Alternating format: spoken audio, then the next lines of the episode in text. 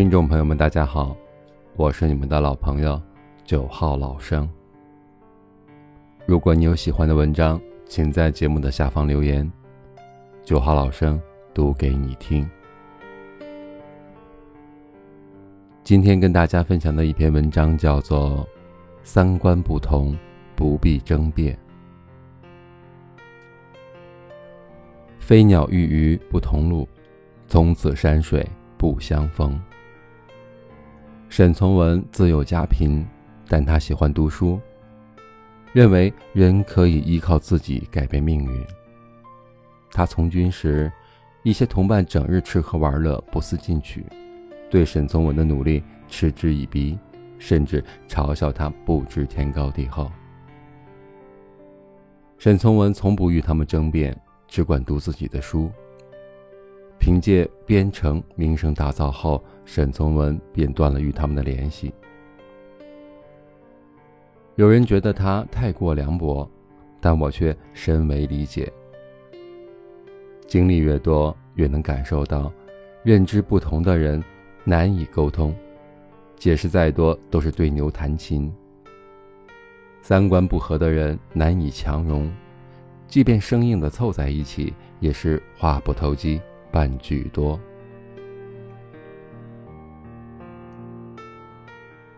认知不同，不必争辩。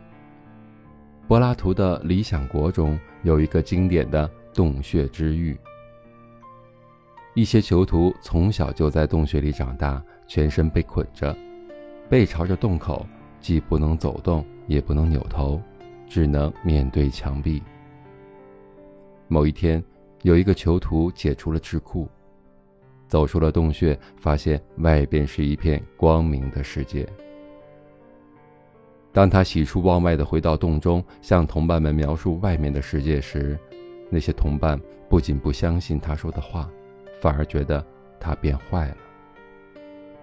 因为同伴们的思想已经固化，他们只见过牢笼，便以为这就是全世界。奇葩说辩手黄执中曾说过：“每个人脑中既有的看法、想法，已然存在的观念或立场，都是无数他过去生活经验当中的偏好与选择的结果。你如果没有办法帮一个人突破他的认知局限，就不要和他争论超出他认知范围的事物。”有一个美剧。《老友记》中有这样一个片段：考古学教授罗斯在和他的朋友菲比一次的聚餐中，发现菲比竟然不相信进化论，他对此感到非常震惊。这个星球上的一切生物都是经过数千万年从单细胞进化而来，进化论不是让你去相信的，进化论是科学事实，就像我们呼吸空气，就像地心引力。然而，他的长篇大论并没有让菲比信服。为了说服菲比，他甚至跟学校请假，提着一整箱科研报告和一些两亿多年前的化石来证明。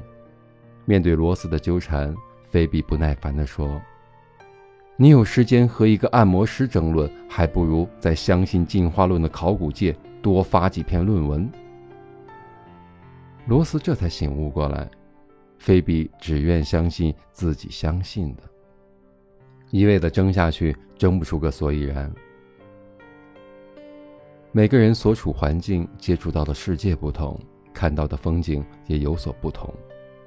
就好比两个人爬山，你在山顶看到的是海，而他抬头却只看到了一棵树。与认知水平相当的人交流，可能是互相探讨。而和不同层次的人争辩，只是无谓的自我消耗。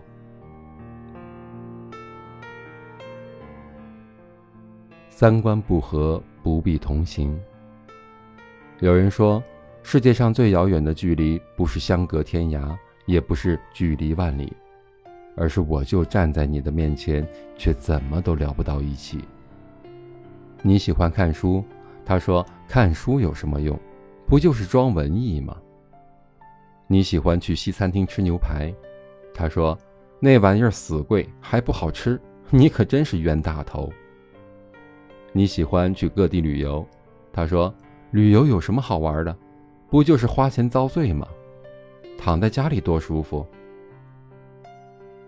与这样的人相处，无异于打一场心理攻防战，让人身心俱疲。常言道：“飞鸟与鱼不同物，从此山水不相逢。”不同频的人，终将会走散在人海里。前一段时间，诗人余秀华频频出现在大众视野。婚姻成了他绕不开的话题，但他每次都会大方的回答。在他看来，离婚并不可耻，甚至是一种解脱。余秀华出生于湖北的一个小村子，因为当时医疗条件有限，她在母体内待的时间过长，患上了脑瘫。为了让余秀华的下半生有所保障，她的父母给她招了一个上门女婿。也就是她的前夫尹世平。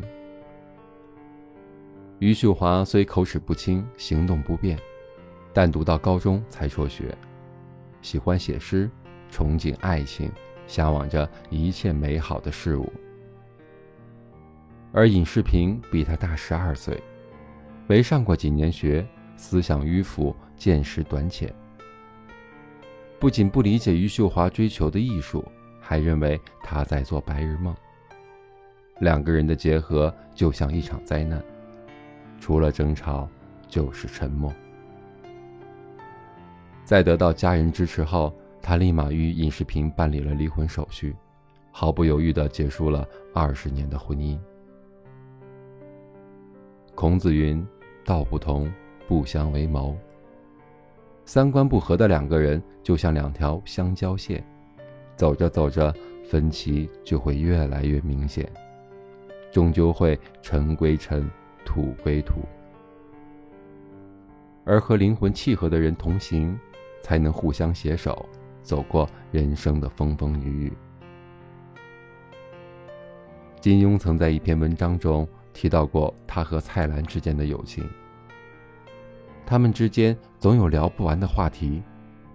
每次相聚都会度过一段极为快活的时光。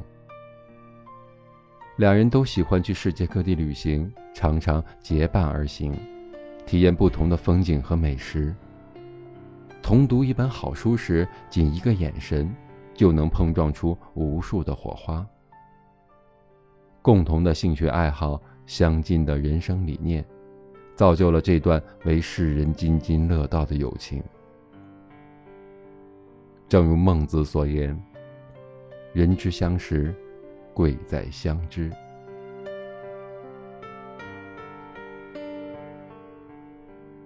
有一个能看清自己内心所想、读懂自己的欲言又止的人，是一大幸事。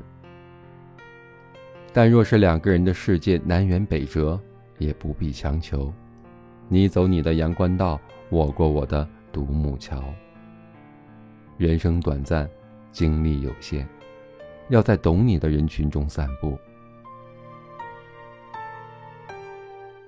有网友曾问蔡澜一个问题：“总有人对我的生活指指点点，我该怎么应战呢？”蔡澜就回了四个字：“装聋作哑。”屏蔽叨扰你内心的声音，克制与他人争辩的欲望。或者默默远离，才是最智慧的活法。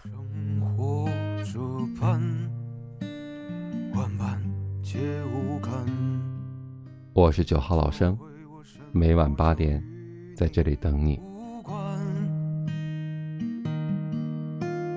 无所谓错与对，无所谓是与非，爱的深的人。结局最狼狈。